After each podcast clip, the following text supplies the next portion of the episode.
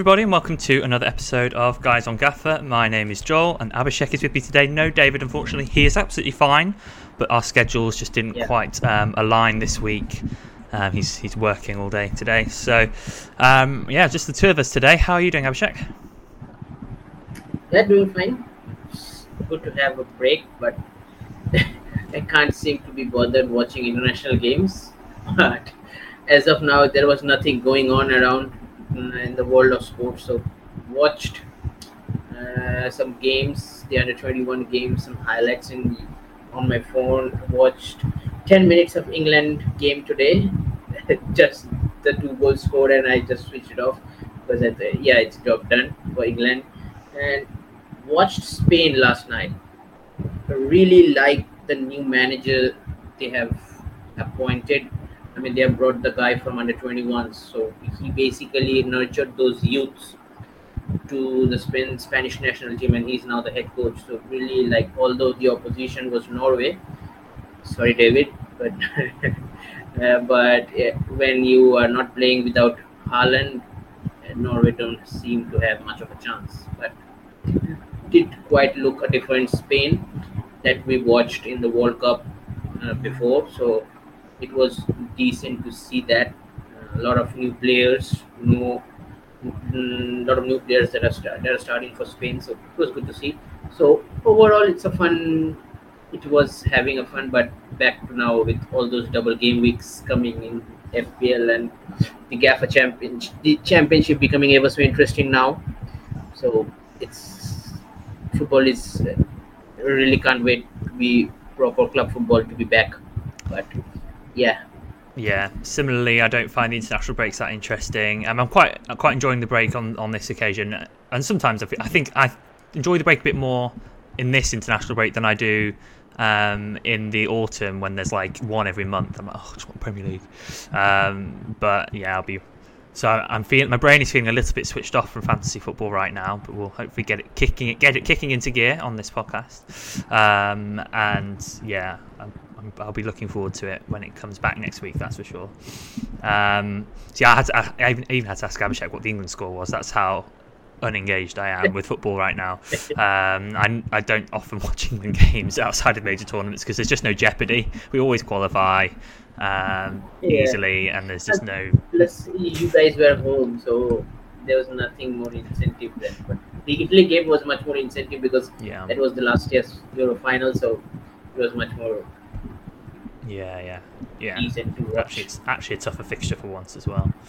But yeah, let's dive in, um, and we'll have to cast our minds back about a week or so to the end of game week 38, 37, 38. Oh, I'm so 38. losing track of everything. Game week 38, um, and my team is up first. I got 64 minus 4 last week, which was a bit of an annoying one. It was a red arrow from um, 100 and. I'm the wrong thing. About 120th down to 134th. Um, because I'm chasing, I Mm. took a risk on Bradshaw captaincy because of the Huddersfield fixture, Huddersfield at home. I thought if there's ever going to be an opportunity to try and make up a bit of ground with something a bit different, it's going to be Bradshaw captain here. Unfortunately, it didn't work out. I do do believe that, that obviously Akpom and Viktor were the better options on paper, um, but everyone was going to go down that route. So I thought maybe the fix- this was a fixture to target. But yeah, as we say, um, a, sh- a bit of a surprise result there with Huddersfield coming out with the victory, a very important victory at both ends of the table. Um, Mm. but yeah, just the two points captaincy. I did vice captain Akpom instead of Viktor, so that helped, and that kind of managed to reduce the amount of points I lost on that. Um, I'd brought in loser as, loser as well, and he got nothing, got just one point. Giles 14 points was nice, but he's very highly owned, so um, you know, basically no differential returns. Giles is highly owned, Akpom's extremely highly owned, and was probably at least 150% EO, so probably lost rank on him. Um, and then I just got a few, I got half green sheets across the board for the rest of them 4 4, 4 and 4 for my other four defensive players. So a bit of a poor week sets me back a little bit now in my race for the top 100, which is annoying, but there is enough time to claw it back. The gap still feels quite large. Um, I haven't seen exactly what it will be, but I imagine it's about 40 points, 30, 30 maybe 30 to 40 points. So we'll see what can happen. Um, so that's me. Um, Abhishek, your team is up next. You had a slightly better week. Yeah, uh, I mean, scored 75 points. My transferred in player was Hoever, uh, fetched me 8 points. Was nice. Surprisingly, Stoke kept a clean sheet. So, really, I'm starting to see some of uh, Alex Neil's work now uh, after some games he has had with them. Hoever is a player that I kind of like now with Stoke fixtures coming up, and especially with my uh, a boost left. Uh, I think he can be another player who is, I think, very attacking wise in the wing back position, which Alex Neil is playing. He can be that, uh, like, I think Ba was doing for Sunderland, or Clarke was doing for Sunderland. He he can be that kind of player for Stoke as well for the remaining games.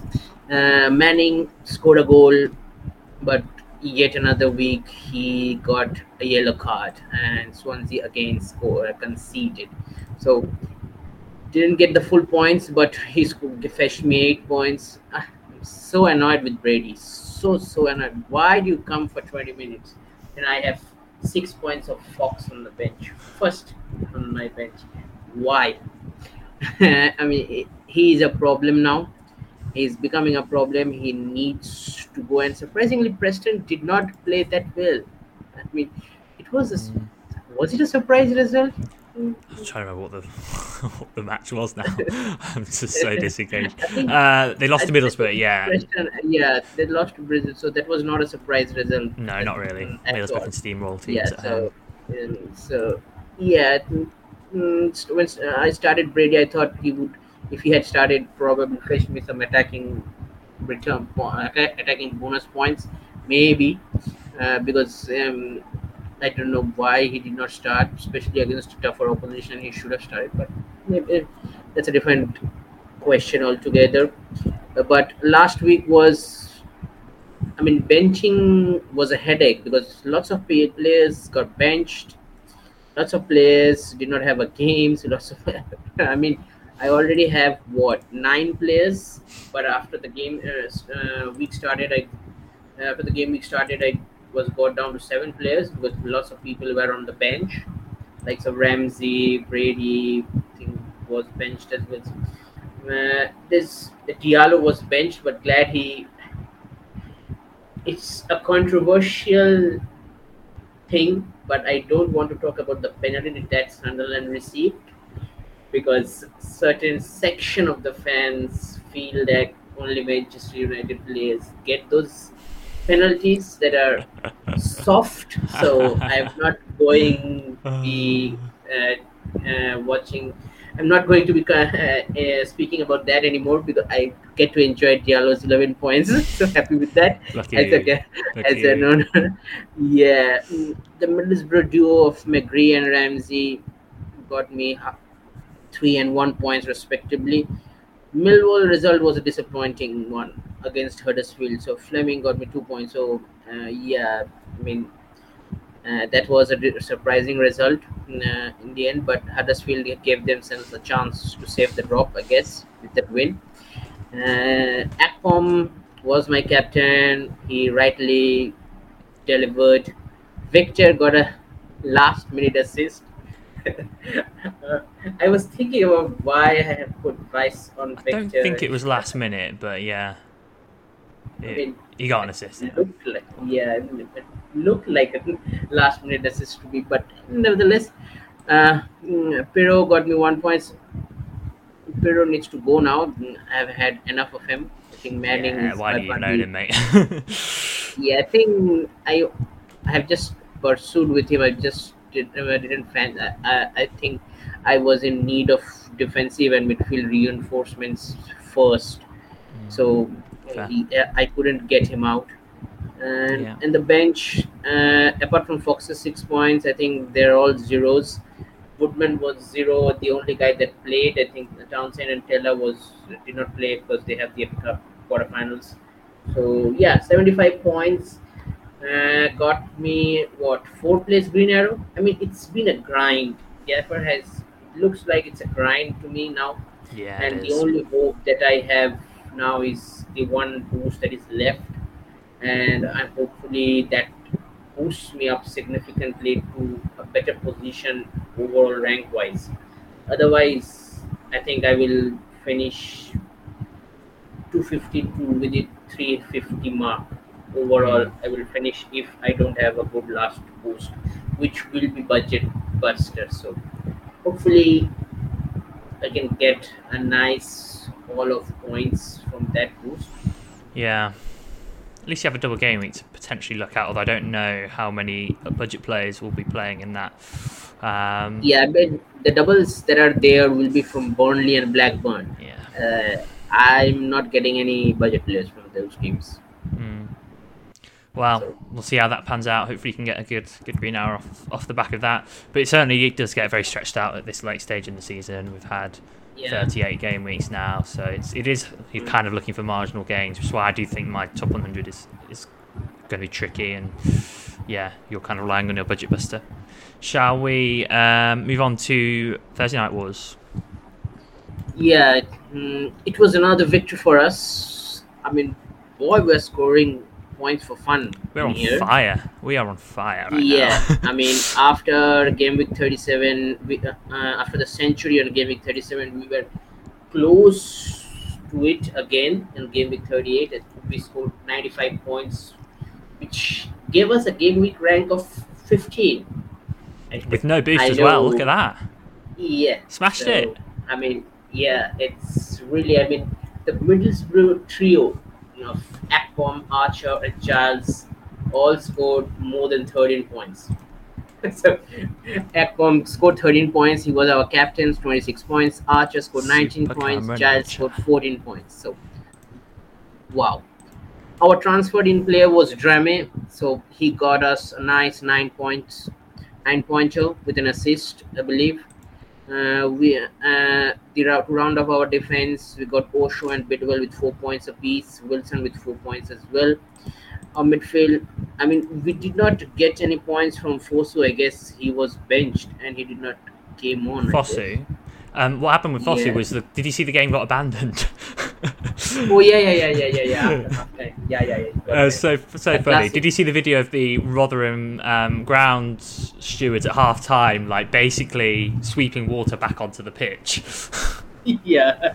bit dodgy, bit dodgy. yeah i mean i was just uh, i mean i saw it on twitter i guess somebody shared a certain meme i forgot the meme what was what was but yeah really classic rotherham i mean if rotherham gets if they will get another double game week Budget buster. That that could pan out all right for you.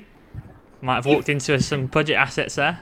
look it can happen but if it gets another abandonment that's a wastage of In theory, the weather should be getting better now. It's not. Yeah, but anyway. Yeah.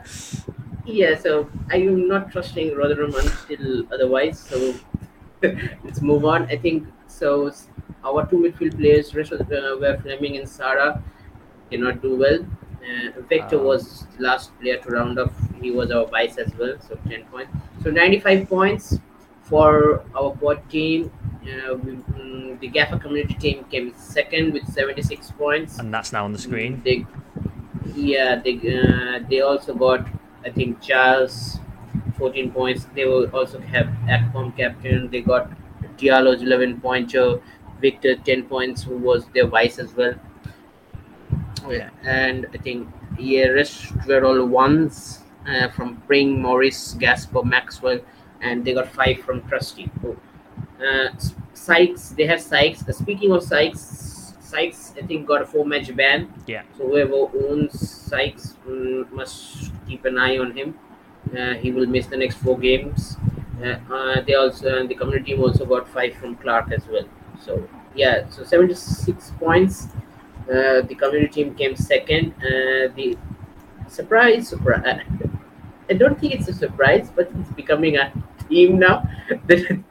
The Fantasy Podcast is coming again on the wrong side of the Thursday Night Wars table, but they are coming on the right side of the overall rank table because this Yes. 78 overall uh, or in ranks. So yeah, I think But they we don't care 69 about that. yeah, they uh, they got a nice return from Pedro as well, which was their vice. Uh, they got the captain Viktor, so we got 14 points. They also had Giles with 14 points. But from that, I think Colin, Colin and Ngakias got six points apiece. Yeah, so 69 points. They came third, and I think we have subse- subsequently increased our lead at the top. I think I can tell you what the scores are because I just looked at it. So we're on 56 Yeah. points. Gaffr Community, sorry, if EFL Fantasy on 47 and Gaffr Community on 45. So we have a nine point lead at the top. So and with a boost in hand. So let's just say it would be a, a massive collapse to lose from here. Um, I don't think any Gaffr collapses have happened before, have they? At tops of leaderboards. So yeah, it has happened to us. We were seven points clear at the top. we just, we, it, the EFL Fantasy just put us to the swords in back to back. Three weeks, I think they got three wins, and we just came down. Yeah. So, fingers crossed until we get the next two wins. But that that was at a point where we were making sacrifices for this very moment. I think our Yeah. strategy has planned has gone so well because um, obviously we sacrificed a couple of the doubles weeks, overhauled in 36. So this was just in the space of a week because we had a midweek round of fixtures. We played an overhaul, and in three single game weeks we got 94, 103, 95. That's insane. How did we do that? We just nailed it.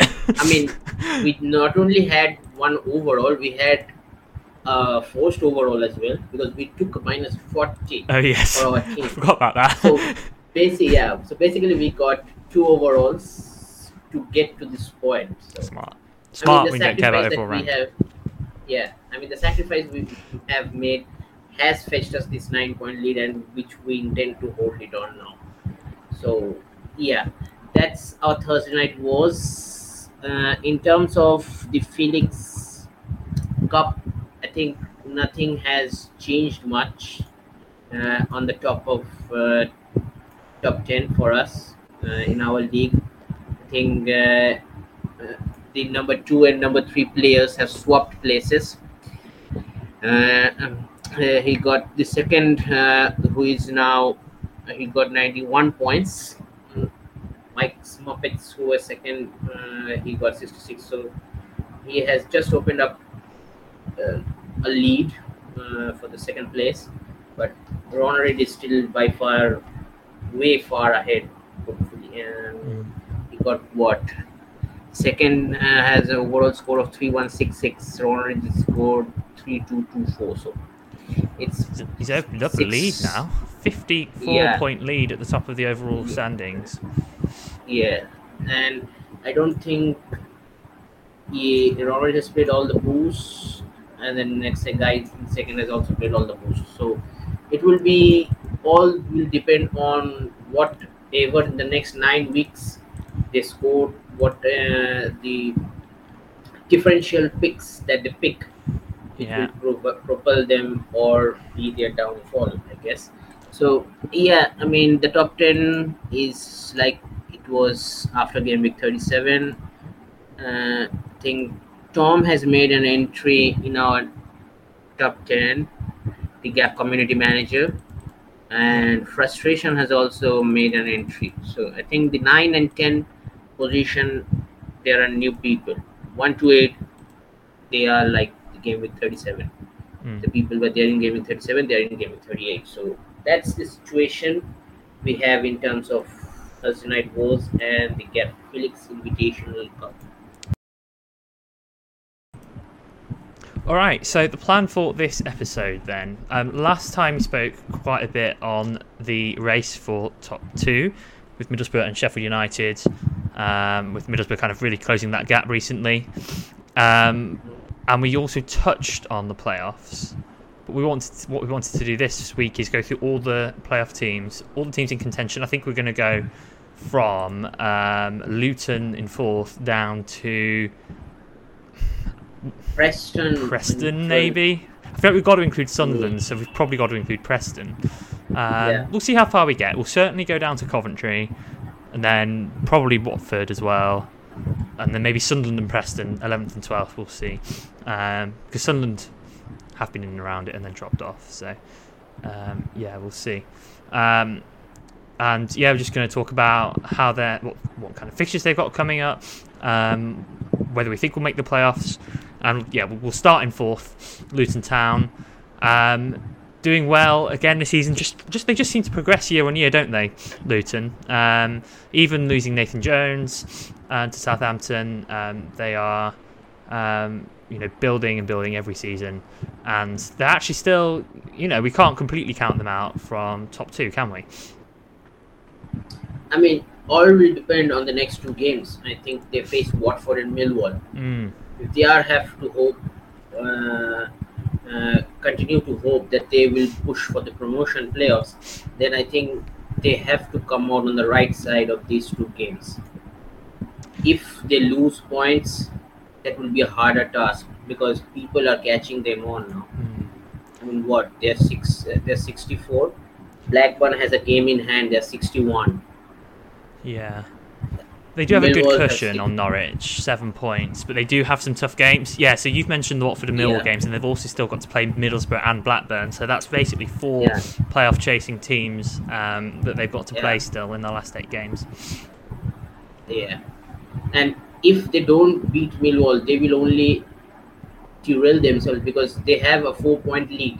If Millwall beats them, they, that lead will cut down to one point. So, Yeah, so it will be really interesting to see if they want to keep that playoff position, and they have to come out the right side of these next two games for certain. Hmm. Yeah, I'm just looking back at some of their past form, and I think they're going to be all right. I think they're going to make the playoffs because they're just solid enough at the back. Have a guess. When was the last time Luton? Actually, no, that's not going to work.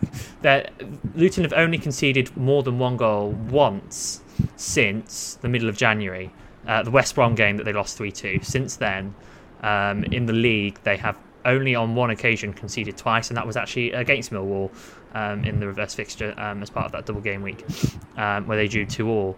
So they they're built off of a very solid foundation, and they've had defensive injuries at times this season as well.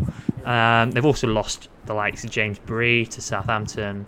Um, but they don't seem to have been too badly affected by that at all, um, and they're just really good at grinding out results. Lots of plenty of one 0 wins that they've had this season, three in their last four games, in fact, and it would have been another one 0 win had they not had that. Would have been four in a row had it not been that controversial penalty that Sunderland got um, last weekend. So, yeah, I'm firmly of the opinion they'll make the playoffs. Do you think they will? Yeah, I think they will because I mean the fixtures that they have left. The only if they navigate these four games and come out what with uh, ten points out of the four games, Mm. the rest of the um, five games are easier in terms of competition in the championship. Uh, I mean they face Blackpool, Rotherham, Reading, and Hull. Yeah. So that's the the next four games, and that- that's the four games that are left. So I think they will be on the playoffs. For much will depend on the next two games. Much will depend on the next two games. If they can't get a, a result against one of them, if they drew both of them, that will only hamper their chances. If they Yeah. get four points out of it, I think they will be fine. given they have a seven point cushion to Norwich, I think one win out of the next two games is pretty good. And then they've got the three easier fixtures, and that and that cushion should be enough. Um, Yeah. But yeah, certainly I think yeah they'll sh- they should be targeting one win out of the next two, um, yeah.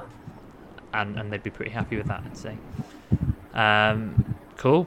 In terms of any Gaffr assets, then obviously playoff teams are some probably some of the best teams to look at um, when we get to the end of the season, um, because you know that they've got a lot to fight for still.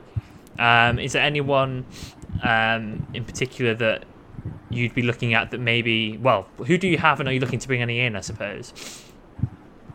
I mean, currently I don't own any Luton players, but I think apart from Morris and Drameh, I'm not considering anyone. Fair enough. Maybe, uh, yeah, may, but I don't have. If anyone has, did we get Jeeper Keeper in this set? No. No, so yeah, stay away from Horvath as well. If we have gotten Jeeper Keepers, then I think Horvath will be another option. But I think apart from Drameh and Drameh and Morris, I don't think anyone will be going for any of the other assets. Mm. Yeah, the.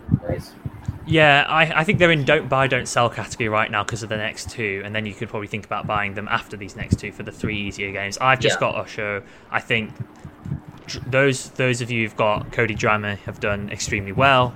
Um, I certainly wish I had him in my team because he's so attacking. He's got quite a few um, returns, um, and obviously when you've got the clean sheets as well, and he then also becomes very very good for bonus. So he's he's doing really well from bonus and an attacking point of view.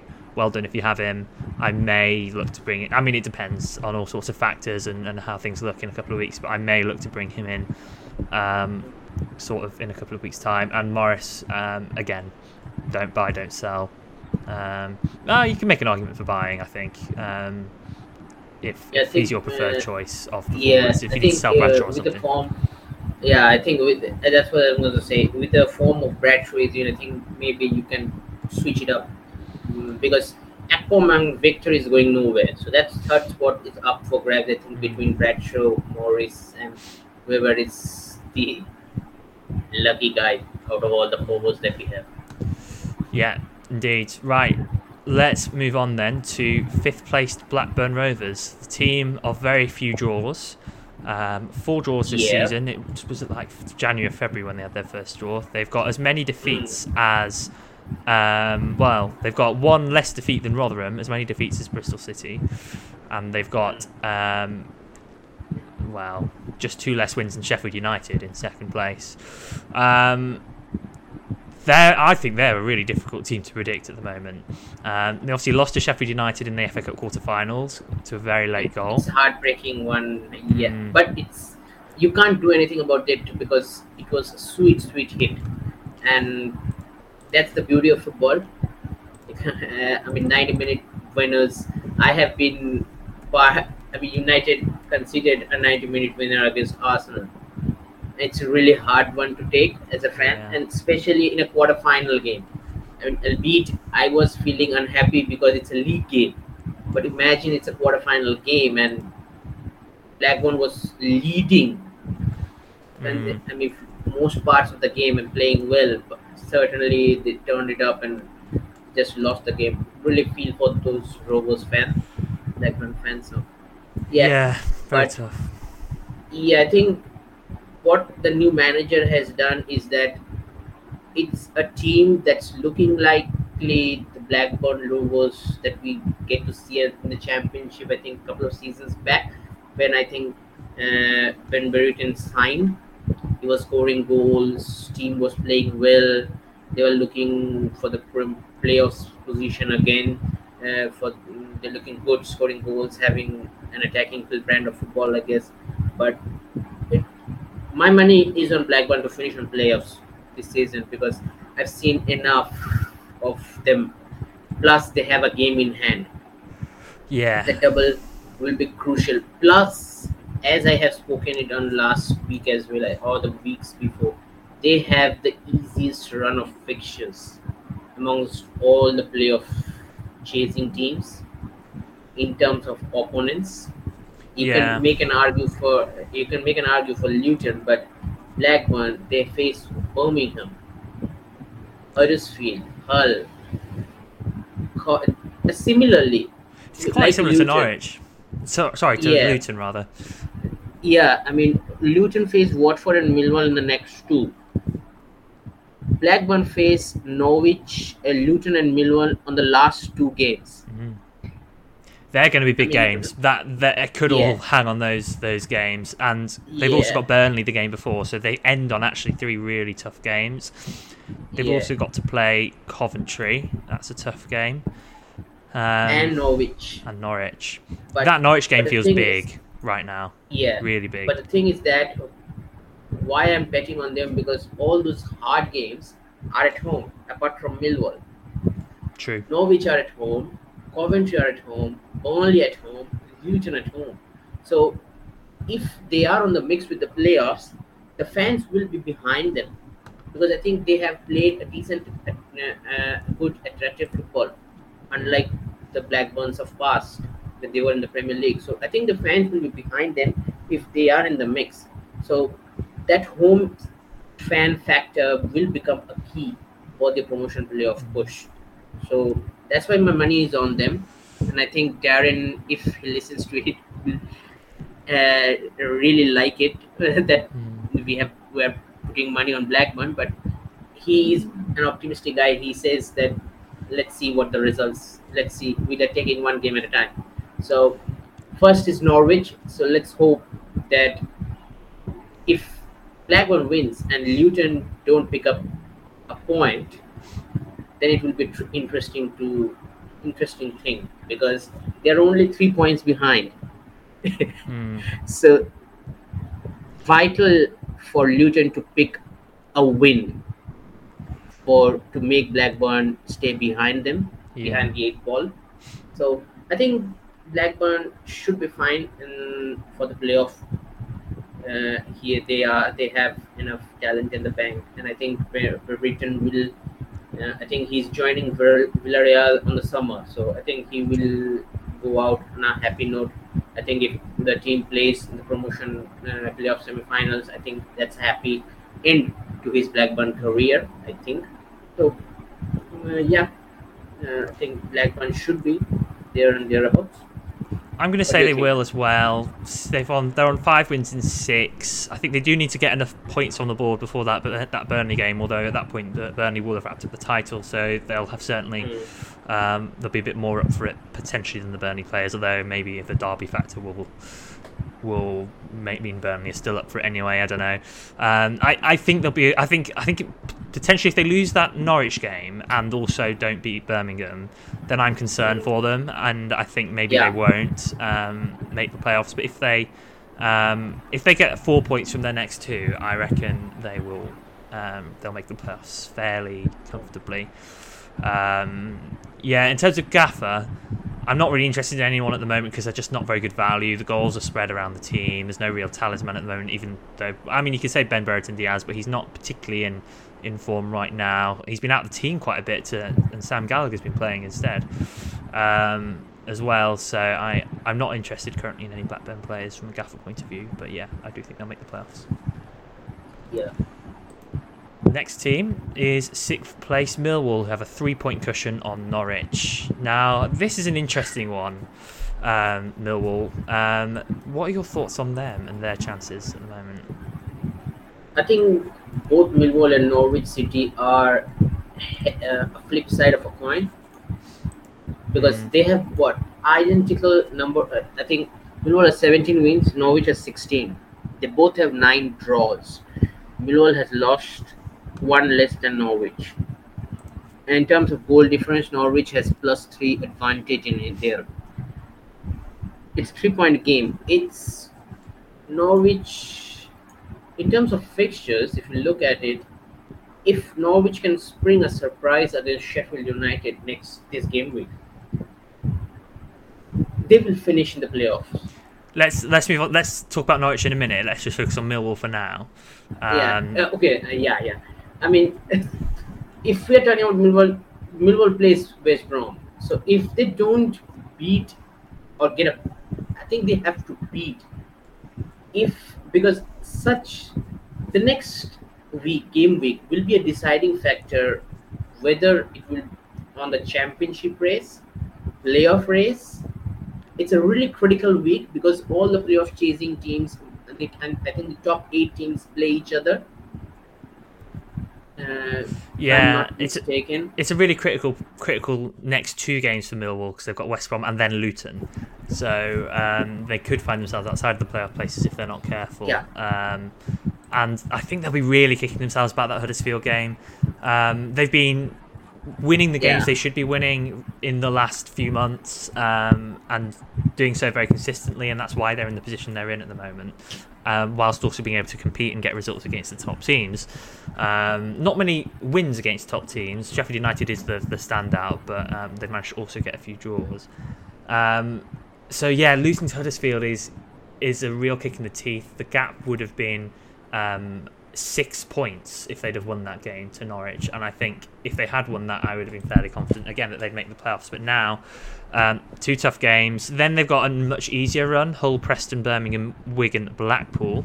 Um, before finishing up against Blackburn, which could be massive Yeah. for both teams. I mean- so what does what does the game of Luton, Millwall, and Norwich does this week is that they will bring others into con- playoff contention if they don't win mm, or pick up points. They will bring the rest.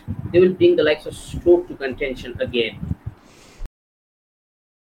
I mean, if we look at the table, I mean, it's so that, that playoff race from four to I think thir- 12, 13 is so tight at the moment that one, if one team falters, the other team gains their places. So really, Millwall has to be up on their game against West Brom and Luton Town. West Brom is away. That's a critical factor because West Brom at the Hawthorns, they have their own playoff ambitions. So yeah. it will be a tough game. So Millwall has to be on their A game for the next two weeks just to shoot off their rivals and keep hold of the sixth position. Otherwise, it will be a really disastrous. Mm, a They defeat to West that shot. Brom, and West Brom are only two points behind them all of a sudden as Yep. well. So it's, it's yeah. In terms of Gaffr assets, um, obviously a lot of us have at least two Millwall. Would you think about selling someone like Bradshaw or Flemming or a defender? Are they are they in this in the sell category now? They're certainly not in the buy category. Um, what do you reckon? Yeah, I mean, yeah, I think it's quite tricky because the only two guys that every Gaffr managers own are the only two guys that's going to score goals for Millwall if they are going to get anything from them. If they aren't, so what sort of plans you make for that? Because you want to have a Millwall player, but certainly case can be made because the next two games are against Luton and West Brom. So that's tougher games. But if if they get on the right side of those two games and score victories, then all of a sudden that will be a transfer wasted because the, you are gonna get for the next five games, as you mentioned, because they are against opponents who aren't scoring many goals, and both of these mm, guys, Bradshaw and Mil- uh, Flemming, will be on the uh, score sheet against those guys if Millwall score a bunch of goals. Plus, more so, Bradshaw has scored a hat trick against Sheffield United. So, so I think when push comes to shove, I think against bigger teams, big, uh, tougher opponents, Millwall's players bring out their A game. So I think Hmm. certainly he they are not a buy category. Certainly you don't have to buy. Wait for them for these two games to go, then buy. Certainly they are not a sell as well. If you don't have any pressing issues, like you need some money to move forward, injured players or other, you may have to have some money to invest in some or certain areas for your boost plan, the last boost that you have left. Then, yeah, I get why you are gonna sell, but certainly not now, because you never know. Yeah, I- I can see both sides. I'm of the. I think I'm. My opinion is that aside from Long, all Millwall assets are sellable.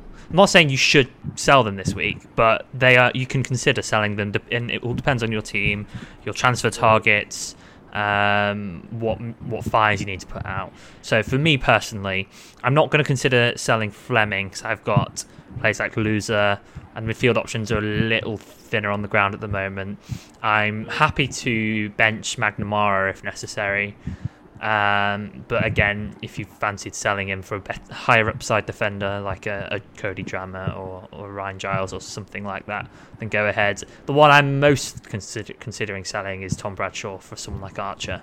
Um, if I can afford, I'd have to check that. Um, so I probably will be to afford him um, because I think there are just some other really good striking options at the moment that, that have the better fixtures. I do think Bradshaw's still okay, and I do still think he I think he, I think he'll still keep returning. Just maybe won't be as explosive. maybe the the points per game will go down a little bit um, compared to the kind of high standards he's set in the last few weeks. Um, so he's the one I'm really considering selling. Um, that that Huddersfield game, you know, for him to be so quiet is a bit of an annoying one. So yeah. Shall we move on to the next team down, which is Norwich? Thoughts on Norwich? I mean, they are ideally in a better position. I mean, they have the playoff chances on their hands, don't you think? Judging by the fixtures, I think Hmm. Sheff- the next two Sheffield United at home, Blackburn away, literally sees them whether they are a promotion team, a playoff promotion playoff team or not. And they've also got Basically- Middlesbrough coming up too. That's a tougher game because Middlesbrough will be eyeing for that automatic playoff, automatic promotion spot by that. Mm, I think what they face, yeah, or by 42. I mean, that's Middlesbrough will be on a different ball game, so they are not winning that one. That's for sure. But these next two games will is really important for all those playoff chasing teams. Mm. I mean, I mean, it's really fun time to be an EFL Championship watcher Yeah. because the next two game weeks really will.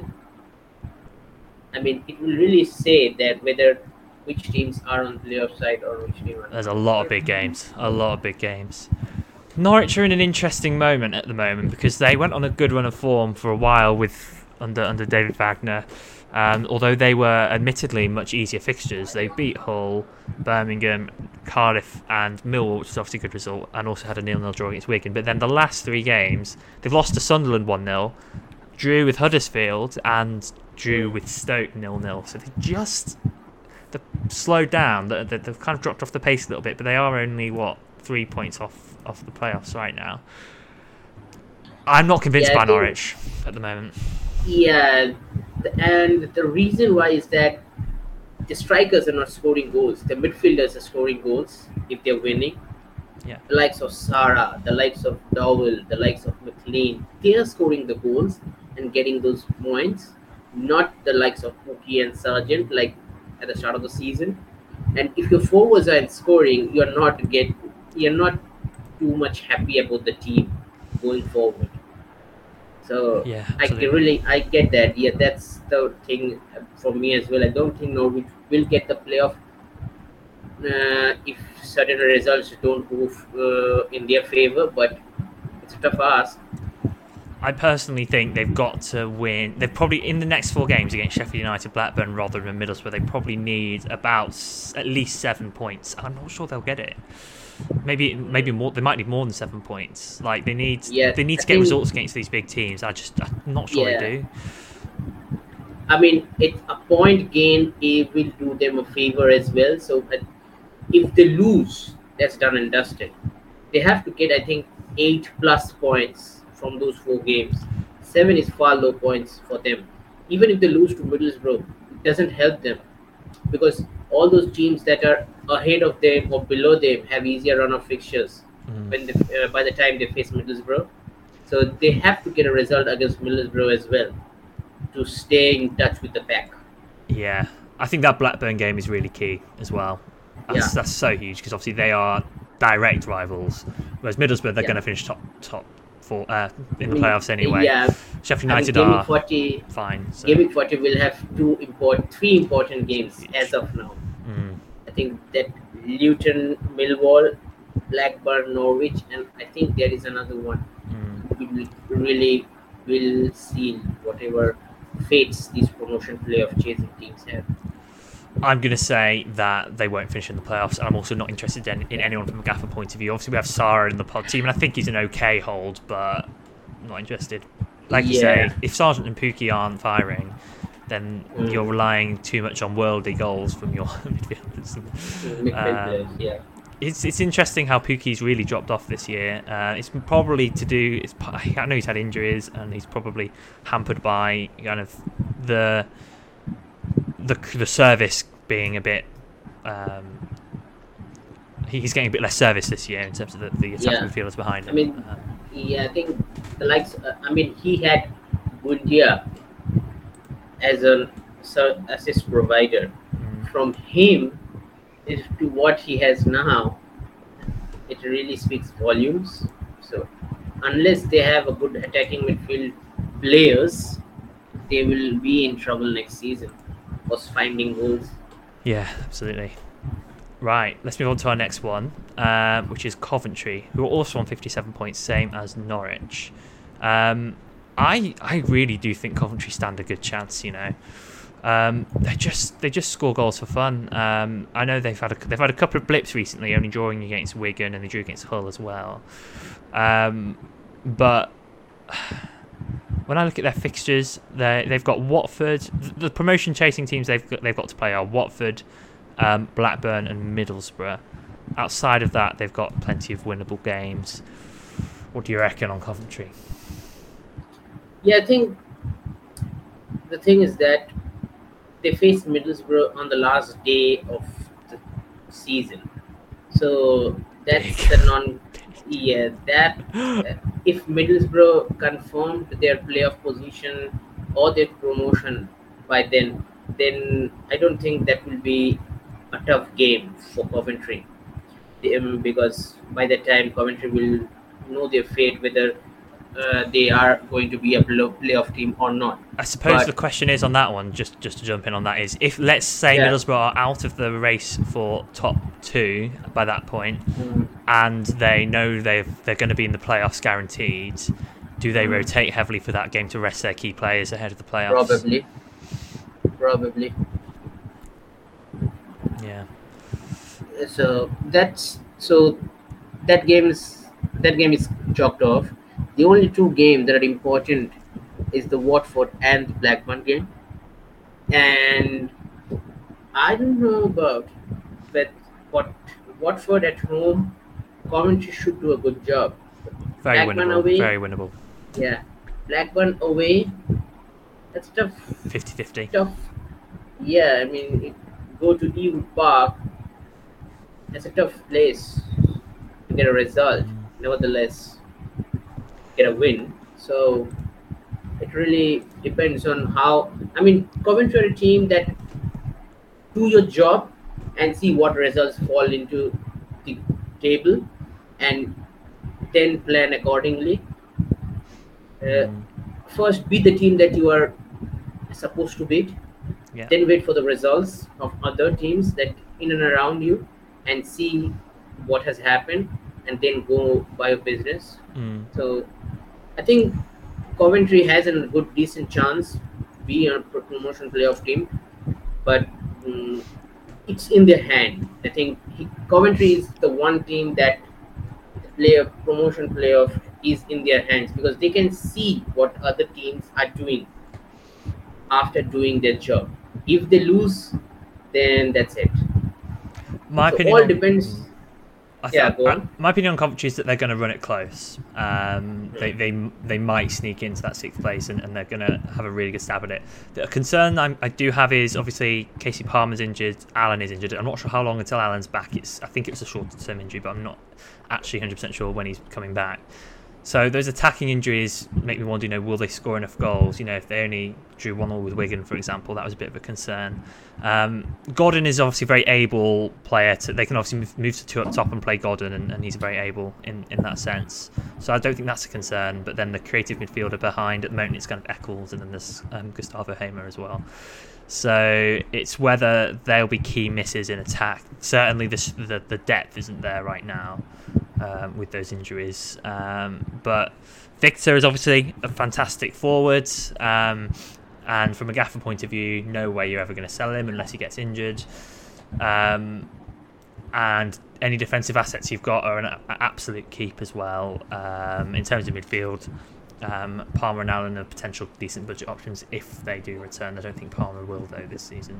Um, but if Allen returns, he could be a decent budget option as as he was. So I don't think anything changes from a Gaffr point of view, right? Like Yeah. everyone's got two at least, so keep them Yeah. and don't do anything with them, right? That's yeah. That's the only thing. I, I think the injuries. If they don't have any more injuries, I think they will be fine. Hmm. But they seem to have whenever they are on a good run, they seem to have injuries to key players that are contributing to those to that in key run. So really, they need to curtail. They need to hope that they don't receive any key injuries to important players. I mean, Yeah. imagine if Viktor goes down. Touchwood. If Viktor goes down, it would be disaster for Coventry. So hopefully, all those important, key important Coventry players stay fit for the next nine game weeks. I'd love to see Coventry make the Premier League. I think you're absolutely right. Depends on the fitness of, of key players because the strength and depth isn't quite there with this, with them compared to the other teams.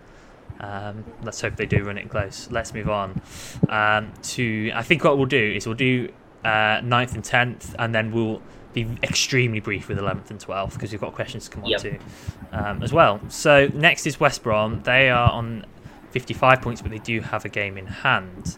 Uh, West Brom have been a weird team this year, haven't they? Um, just very inconsistent. They picked up obviously after hiring Carlos Corberan when they were, uh, you know, for a while in, in the relegation zone. Now they're up to ninth and in contention. Any thoughts? I don't think West Brom will make it to the playoff. Mm. Sorry, Tom, but I don't think they will because if you look at the fixtures for West Brom, they have easier run, but they face Sheffield United, Norwich, and the I think on third 45 and 46 or 44 and 45 Yeah, for although they have yeah although they have a double game week on 44 i mean the other game was against sunderland i mean really Mill, against millwall if they don't get a result against millwall then i think that's done and dusted don't you think if they if they beat Millwall, they're right in it. They're right in the hunt. Yeah. Um. So I, I see that as the key game coming up. Especially if they don't the win that game, I don't think they make the playoffs. yeah yeah i mean if they beat millwall considering the next four games are against rotherham uh, qpr stoke and blackpool. That's 12 points on offer. And west brom are capable enough to get those 12 points. So that millwall game is looking more and more crucial now. The other thing is their away form has been pretty poor, particularly recently. Drawing with Cardiff, losing to Hull, uh, losing to Watford, although obviously Watford are decent, Yeah, losing to I mean- Birmingham, and three of those four easy fixtures are away from home. So the question is, can they, if they can book up their ideas away from home and win two out of those three, then they're right in it. Particularly if they get a result against Millwall, but I don't think they'll have enough, personally. Yeah, I, I mean it's really weird thing to say because with a team that considering DK, considering they have DK, they have Wallace, they have Swift. I this mean, team should be a playoff team based off of the strength of the squad. No doubt about it. No doubt about it. Yeah, and I maybe the quality will shine when- through and it will be the difference maker in the end. We'll see. these are the. I mean, they have signed important guys that have done and that done the business in the championship time and time again. Wallace was an important player for Millwall. Swift was an important player for Reading. DK was scoring goals for fun for Bristol before his injury happened. So Barnsley, sorry. I mean the yeah, I mean they are a good enough team to be a playoff team, but certainly the form they were in the, at the start of the season, it didn't help them at all. And considering the manager as well, it didn't help. So hopefully, I mean, they get the turnaround from the Millwall game and gets kicking kicking up those points, picking up those points, and be in contention. But I don't see them having that sort of a push for playoff. Maybe next year. From a Gaffr point of view, they're quite interesting. I think Wallace is obviously fine as a hold, um, but um, in defence, Furlong is now a problem if you've still got him because all Albrighton has played a couple of games, um, so he's less nailed than he was. Townsend is still fine, I think, um, and then DK probably wouldn't have him personally, but he's not. I don't think he's an awful option. I think he is probably favoured over Thomas Asante. Um, like I do think DK's fine actually. Um, he will. I do think he'll score a decent amount of goals in the upcoming fixtures, particularly Yeah, as got think- after the Millwall game a run of four decent games. But I wouldn't be. But I probably wouldn't buy him really. yeah, it's more to say that if sorry, if they get the win against Millwall, then I think uh, Corberan will not change his squad that much, and because they need to pick up points more and more to stay in touch. So then, if they do get beat Millwall, then the likes of Wallace, Swift, DK, they become fat, good, fat differential fantasy assets for the for Gaffr managers to push. They will become differential assets. But if they don't get a result against favorable result against Millwall, then I think it's uh, you don't bother buying them. Yeah, they're expensive as well, um, and Yeah. I think DK DK is one of those where actually in a season where there weren't such amazing assets in Akpom and Viktor, DK I think is a really good option. It's just he's got lots of competition in the striker spots at the moment, the, and obviously you're not going to pick him over those guys at the moment. So Yeah. Um, yeah. That's that's West Brom. I don't think they'll quite make it. Although if they beat, uh, well, yeah, if they beat Millwall, I think they've got a really good chance. If they don't beat Millwall, they won't make it. So it's all in that game. I'm going to say they won't make it. yeah, mine and mine, me as well said the start. Even though they Because I don't should. think see yeah, with the squad they have, with the they easily they should have, but I don't see them making to the playoffs. Yeah. All right. Next team is Watford. They're also on 55 points, but obviously don't have the game in hand Yeah, West Brom. you just talk about Watford. I'm not talking about Watford. of course, too much pain this season. yeah. have. Owning, own. I mean, bringing yeah, Louza think- didn't go very well, did it? Home to Wigan. It was supposed to be the game. Um, the the playoff chasing teams they've got to play are Luton, Coventry, and Sunderland. So they they haven't got any. You know, they haven't got any of the top three. Um, but all three of those games are away from home, quite crucially. Um, and then the home games are all pretty good. I don't think Watford will make the playoffs, but when I look at their fixtures, it's probably an easier fixture list than a lot of their fellow contenders. So I wouldn't be surprised if they, with it, with a couple of games to go, are still mathematically able to qualify. Um, yeah, the Luton game's a big game this week because again, if they win I that mean, game, they're all- right in it. Yeah, I think all we can say is that they can make a sneaky push. Could do. Yeah, I mean, when everybody is not watching, it's that guy that everyone was not considering to be an op- mm, to be in the conversation, but just sneaked up on you. They will be like that if they pick up those results, but I'm not expecting much from them. Mm. Again, they've got the quality. João Pedro, Keinan Davis, Emma, Sarr if he comes back at any point. Um, but you know, if not beating Wi- Wigan at home is just pretty criminal. Let's be honest. Um, so, yeah, I mean, in terms of a Gaffr point of view, no one's interested. Interesting to me. I'm probably going to sell Louza. It's a bit of a short-term punt, really, with the, the blank game week. Um, I think I'll sell him. Um, so I, I wouldn't wouldn't be interested in anyone at all. Um, I guess the only potential option is a defensive one like Ngakia because he's not too expensive, and because the fixtures are good, you know maybe they'll do okay from that from that point of view. They have only conceded two goals in their last four games, Watford. So um, I don't hate that idea, but it's not someone you'd go out of your way to transfer in. So um, yeah, the next three games, Luton, Huddersfield, Coventry, I think will decide it. If they get good results against Luton and Coventry, they do have a chance because they've got a, a pretty straightforward run um, after that point. So, so yeah, I'm not I'm not completely ruling them out, but I'm going to say they won't make it. Too inconsistent. cool. And finally, Sunderland and Preston and the other two on 53 points, which rounds off the top half, seven points back. Um, do you think either of these teams can make a push? I don't think they will. Preston won't, but Preston you never know about Sunderland because they can spring a surprise or two. Yeah, they can I get a result against anyone, can't they? Yeah, I mean, if I mean they have the toughest of all those playoff position chasing teams because they have they play Burnley, West Brom, Watford, uh, all in the I think in especially after forty from forty four they play West Brom, Watford, and Preston. So arguably, they want to be uh, or the playoff position chasing team, one of them, then they have to get a result in these three games, last three games, and against Burnley as well next game week. Because the next four they have after Burnley are Hull, Cardiff, Birmingham, Huddersfield. Out of the three of them are at home. Sunderland are decent at home, scoring goals for fun. One of the one is away. That's Cardiff. Cardiff is a transitional team, so Mm. you're expecting points from those four games, but the other four games that they have could decide their future whether they are a direct promotion playoff team from League One this season or they have far too many gaps to fulfill. I think they could win three out of those four easy games that you mentioned after Burnley to keep themselves um, in with a chance, and then probably just fall short in those last three games. Um, that's probably what I think is going to happen.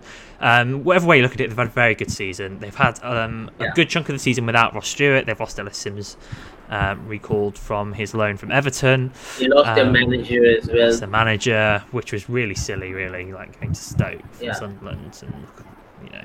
Anyway, um, Yeah, they've had a great season. They play some great attacking football, um, and if they finish top half, then they'll have done very well, and they've got something to build on next season. Um, it's just a shame. You, you do wonder if Ross Stewart had stayed, stayed fit the whole season, maybe they would have Yeah. be right in there, right in the mix. Yeah. Um, that's the question Ross Stewart is asking himself as well because they got he has got some interesting players behind him uh, uh, this season, likes of Diallo, Clarke. I mean, they got signed a new forward. They got Simms as well. So if Ross Stewart was fit enough uh, for the longest part of the season, I think Sunderland would have been a top seven, top eight team by now. Yeah. Yeah, I think that pretty much rounds it up then. So, so that's our thoughts on the playoff race. Um, it's going to be really interesting. It's always very exciting. Um, the championship at this stage of the season with with the playoffs. I'm glad they do it Uh, than the top three go up. Yeah, I think before before you end, just to wind Jamie of the Fantasy Squad, just to wind Jamie up, I think if results go Stokes' favor, Stoke can find make a push as well. They Nah. are not far behind. They're too far back. too far back. Finally, they have a team. They have an identity after 38 games. They're doing well. They're, they're, they're actually probably Yeah. showing some signs of encouragement, which is nice for, nice for him after all the misery. Yeah. Um, but 12 points is too much. So, yeah. Yeah. Right, Abhishek, do you want to read out some questions? We've, we've got a few questions um, this week. Yeah, I think we have four questions. Mm, yeah, so let's do it. First question comes from Glastor, a good friend. He says, "Got money to burn. Best defender slash midfielder slash forward player this week." So I think we've all got money to burn, haven't we? he- I mean, he is. He wants to pick a punt for him. Are we talking So- differentials here, do you think? Or just the best player? I think he has enough money to burn. So the best, what we think is will score the highest points. I think this week from defenders, midfielders, and forward category. Let's say that. I'm going to go for players that aren't necess- that he might not own, um, just to make it interesting, I guess, as potential Mm. buys. My forward is going to be Cameron Archer. Um, it Mm. may sound like hindsight because he's just scored 19 points, but we did put him in our community team a few weeks ago Mm. at our overhaul. So we did think that he could do very well before he got his 19 Yep. points, and he, I think he will still continue to do very well. So I will say Cameron Yeah. Archer as my forward. Who would your forward be? Yeah, I mean, my forward will be one of Archer or Morris because those are the two form guys, as apart from Akpom and Viktor. So yeah, maybe you have uh, told Archer, so I might go for with Morris as the forward, best forward. Cool. Midfielder. I'm not sure about midfielder. um, Yeah, that's a hard one. I'll say Nathan Tella if you don't already have him. He, I'm surprised he's not more highly owned. Yeah, I'm going with his club team, club mate Zaroury. But from maybe Diallo, I, do, uh, I see an orange flag on Diallo. but maybe Diallo if he's fit. I think that's an old But- flag because he because he was back on the Yeah, bench so- in the last game. Yeah, I think yeah, one of Zar- Zaroury or Diallo for me. Cool. Tella for you. Def- Defend. Defender. There's no one that explosive, is there? I mean, if you don't own Drameh, then Drameh certainly can be an option. Yeah. If you don't own Giles, then Giles can certainly be an option. Apart from those two, I don't think anybody comes to my mind. I'll go with Cody Drameh. That's a shout, a good shout by you there. Yeah. Yeah. So there you go, Glasto. Those are our three. My defender is Drameh as well. So those are the three picks from us. The best players this week. Hey, you got money to burn? Spend it wisely. Yes. Don't spend it on wrong thing. Don't Nice. spend it on yeah. So next question comes from Tom, the community manager, or from our Thursday night wars. He says, "Who's your favorite Burnley assets going forward besides from Tella?"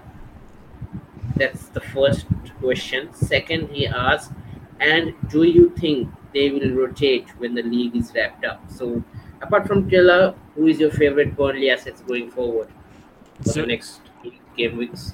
It's definitely Zaroury over over Brownhill. I think it's, it's obvious, but it's I think it's Zaroury and Maatsen personally. Um, I don't think Maatsen's quite as essential as, as potentially the midfielders, um, but um, I think it's those two. I, I personally wouldn't go for Ashley Barnes ahead of um, any of the other forwards that we've got in the game. Um, so those are the two I'd go for. And in regards to his second question, I don't think we we could be sure. Um, my honest answer is I don't know whether they will rotate. Um, I don't think they'll rotate against Blackburn when they play the, the Derby game um, later on in the season.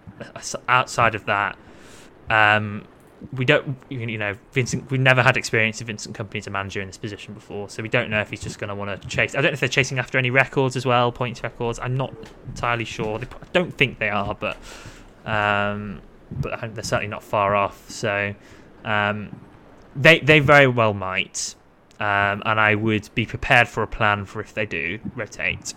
Um, but you never know; they might not. Yeah, so my favorite Burnley yes, it's a bit different because it gets kind of boring. They're picking Zaroury, Tella, likes of Zaroury, Tella, Maatsen, Bettino, Roberts. My different so my my favorite Burnley assets going forward will be a different one. I think they signed him on January from Danish mm, or Swedish club. I think Ekdal he is a though. statement. Yeah, although he's a centre back, but he's hogging all those performance bonus points as well.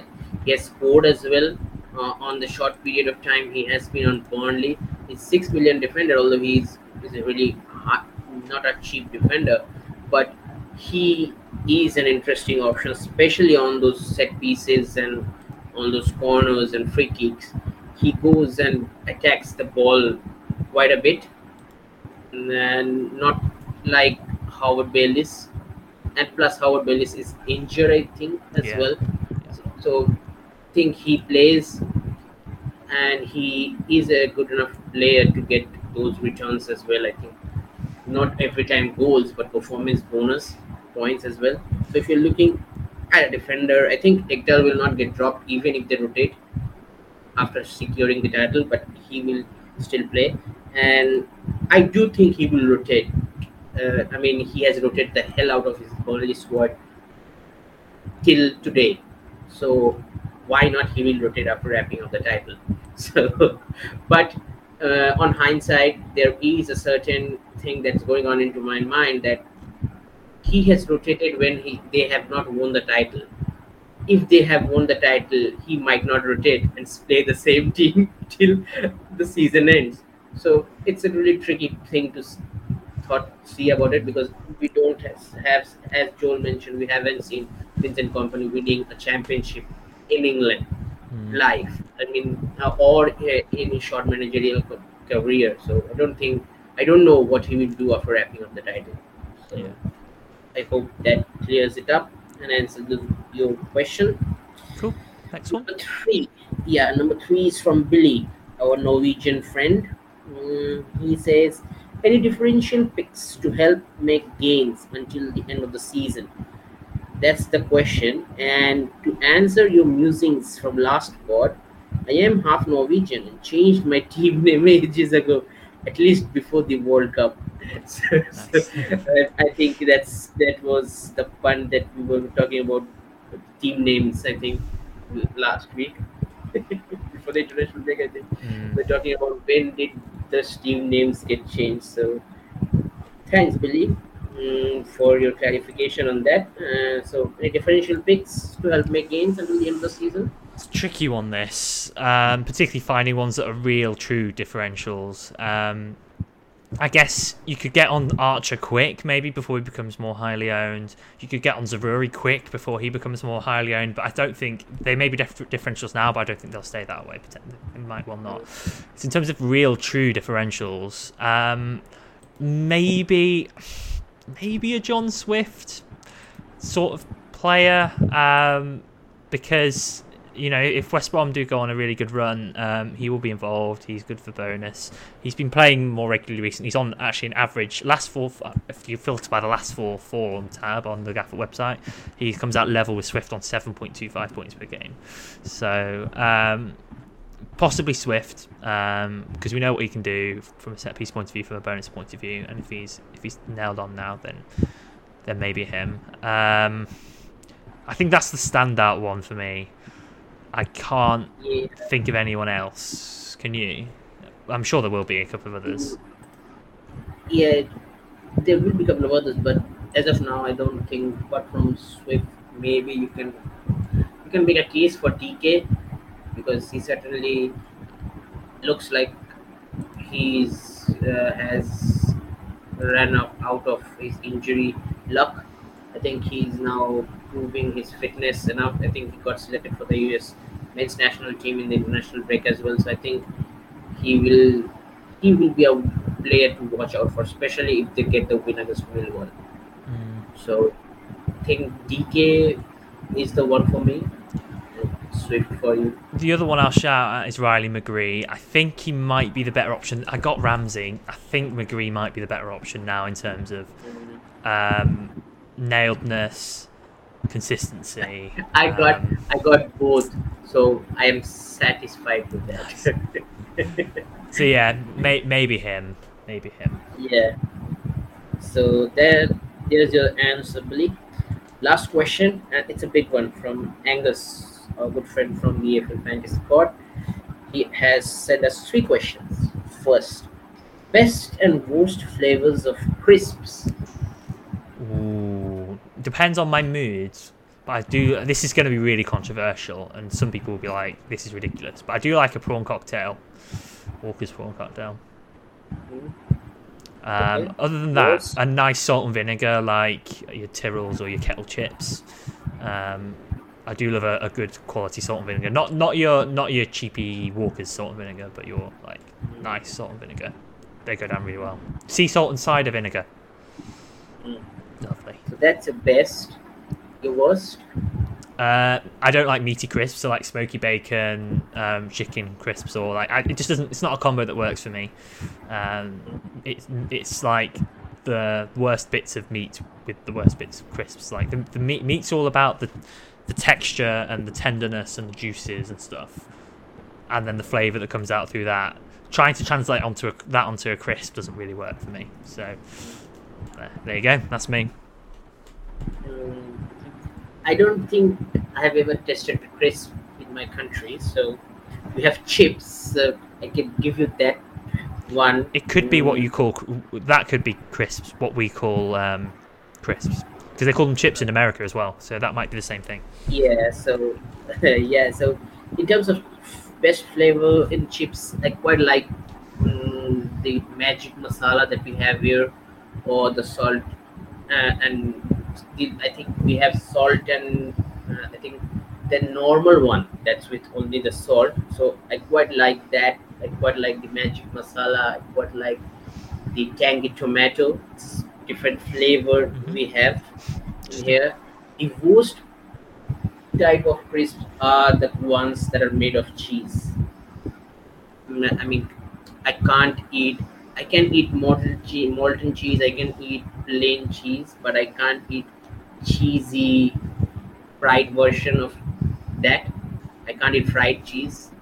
It really mm, puts a bad taste in my mouth. I Mm. simply can't. I, I- from uh, I think it's it. I was very small. I tend to get. Uh, I tend to get very hateful towards it.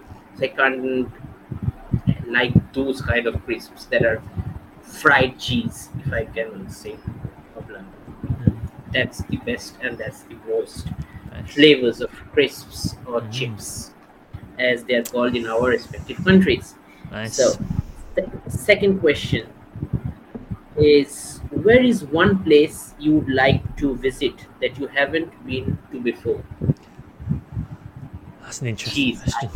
I haven't gotten out of my country yet, so every place is an is an adventure for me. So Where would you choose if you could choose one place to go in the whole wide world? Where would you go? definitely England, Really? definitely. Of course, I have I have love to meet you guys. Come to I Nottingham! Woo! I love to meet every one of my English friends that I've made over the past two, three years. Uh-huh. So England would be the one that I'm most looking forward to. Uh, and we'll probably make a trip in the future. Amazing. So do it. Do it. that will be the one place that I haven't visited yet in my life that I would be like to visit. So, and you, what's the place? David knows what I'm going to say here. Norway! I also yeah I also know I- you're gonna say I love the look of Norway. It looks like an absolutely beautiful country. Um, Yeah. Northern I Lights think apart- potential. I, I think Norway is on the second spot on my destination list, travel destination list. First, because majority of my yeah, of course, because he he's the one guy that will missed out on the list. So of course, yeah. so, I do have a very exciting trip coming up though to see some of the world that I have never seen before. It's only my second time outside of Europe, and I'm going to South America because my sister is on her year abroad with university out there. So in May, I'm going to South America for two weeks, which is very exciting. I've, which which country you are visiting? I'm going to Chile and Argentina. Hmm. So I mean, they are, Argentina is having a party now, world champs. yeah, I'll be looking out for something Lionel Messi related while I'm there. Did you see the video when they face Panama? I mean, the chills. I, mean, I think Gianni shared it on Twitter in our community. I remember seeing Yes. seeing scenes of Buenos Aires celebrations after they won the World Cup. I No, I mean it's the first game after they became the world champions. The okay. first game, so it literally chills. The whole stadium was singing this the song. I mean their names. I mean, every one of the Argentinian players that were on the pitch were crying. Oh so wow! just watch it. It's very emotional and very no, uh, chilling. And it's Wow. it's that is one of the reasons that we love football. That sounds really it's cool. That sounds really good. Yeah. Just go to Gianni's page, I think, and watch the video. Amazing. Uh, I think I've shared on our WhatsApp group, so you can check it out from there as well. And final question from Angus: Will Chuba Akpom ever stop returning? No. How does Angus not Hold own on. Akpom, by the way? Yeah, I was going to say that. What are you playing at, man? You're supposed to be good at this game. You're like top 50. How are you top 50 Yeah. and not and you've not owned Akpom all season? Disgraceful, really.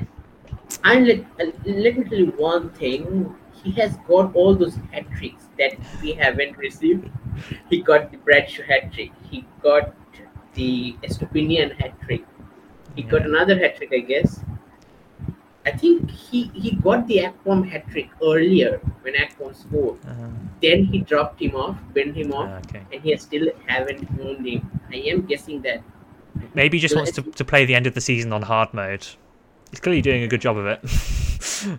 His rank's I think it's like the Malone-esque season that you had on the Gaffr one.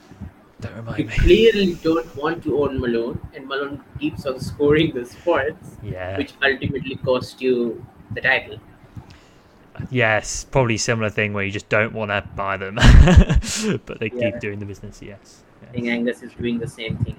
So yeah, that's that rounds up the question. I think Billy has a nice reply on his will Chubac ever start scoring? Probably the minute you bring him in. So don't bring him in. eh, Yes, don't bring him in, Angus. You are by, you are way far ahead on the overall rank. Let other players play a bit. Let us all catch you up with Akpom. Yeah. Our captaincies. Uh, yeah, so that's round off all the football and non-football questions for the international break. Hope you guys have enjoyed it. Nice. Right. Last thing then on this longer episode. It's been quite a long one, Yep. but it's been good. It's been really good. Um, Imagine David misses out and we get a longer episode. yes. right. Let's have a look at our teams for Yeah, Game Week 39. Now, this is my team, and honestly, I I don't love it at the moment. Um, things have just gone a bit off the last couple of game weeks, I think. Things have gone the wrong direction. Bringing in Ramsey was an interesting one because um, I I looked at the stats, and it's based off of a small sample, and I thought it looked good, but I hadn't watched him play. And I brought him in and watched him the very next game, and I, was, I thought he was okay, and he had some really promising moments. But I also wasn't that surprised to see him dropped um, the subsequent weekend. So I don't love having Ramsey because he also blocks me from getting Archer, and I wouldn't mind selling Bradshaw for Archer this week. To add to that, I also own Louza, and I don't really want him. So do I sell him instead and then block my path to, to Archer? I don't know. Upshot is I can see myself taking a minus four, Bradshaw and Ramsey or Louza out, um, and and see where we go. I think if I was to choose right now, I'd probably bring in Archer and Zaroury for Ramsey and I think. um, I mean, if Bradshaw and bench Louza for Uh, Njai. yeah, one thing I, if I may add, that from the international game that I watched, the other 21 that we played last night, I think Archer got subbed off at halftime. He was not influencing the game at all. Ramsey came on at halftime and he scored a goal and he looked lively. Whatever highlights I have watched. Uh, so it's a really hard decision, but I Mm. think in terms of form, you have to go with Archer at the moment, apart from Akpom. It's one of those that could definitely go wrong. Ramsey could just haul Yeah. next week and Archer could blank. Yeah, so it's a really tricky one, but I think the pressing needs has to be dealt one. Mm, i- i- if you feel like you don't need a player and you need another player, then certainly do that move Mm. first, then do the the moves. Because Bradshaw, you don't you never know because Sheffield United has been leaking goals as well. So even though he might, even though he's not scored against Huddersfield, the one of the weakest defenses, he might score Sheffield United. You never know. So you know the annoying thing was not captaining Tella um, those two weeks. Like, I had him, it was great, but I was like, oh, I wish I'd put the vice on him at least. So I'm looking at him, home to Sunderland. It's not the easiest game, but I'm like, the temptation to captain him and try and make gains that way because I need to make gains is strong. But he, he's, is he going to really keep up that run of form of absolutely hauling two weeks in a row? What was it? A hat trick and a brace or something? Um, yeah, 17 and 22 points respectively. yeah. So I will. Yeah, I don't know who I'm going to captain, but I may stick some. I'll probably stick some, something on Tella and something on Akpom or Viktor, which is it's a tough one. Maybe Viktor because he's at home. Um, but I'm not sure yet. That's undecided. That's me. Let's move on to you.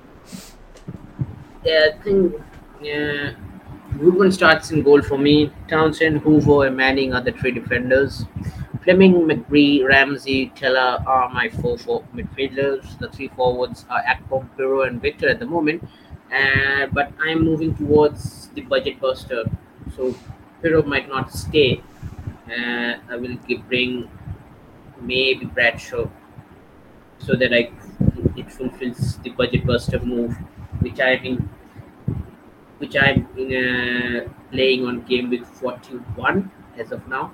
So yeah, that will be my move because my moves will be budget buster dependent from now on. So I don't care about anything else. I can need to go on a good run for those budget busters to make a good team for the budget buster. Uh, in terms of captaincy, it's on Akpom throughout the international break. It will be on Akpom come game week 39 deadline with Vice on Viktor because Stoke is cer- certainly turning a corner. And I, although Coventry are at home, but you never know uh, about Stoke. This they can keep a clean sheet. They can score an odd goal and nick out a win. So really, I will go with the safe option. Certainly with Akpom because I know Middlesbrough will score goals even if they are losing. So yeah, it's Akpom for me in terms of captaincy this week. That's certainly a fair um, argument in terms of going for Akpom over Viktor. Yeah. Yeah, so that's me. Game week 39. Amazing. Right, that's it. Um, that's the end of the episode. Um, slightly longer one this week with the international break, but hope you enjoyed it. It was good to dig into all the playoff chasing teams. There's lots to lots to talk about there, so that was good. Um, and yeah, so all that remains to be said is goodbye and see you next time. So it's goodbye from me. And namaste from me.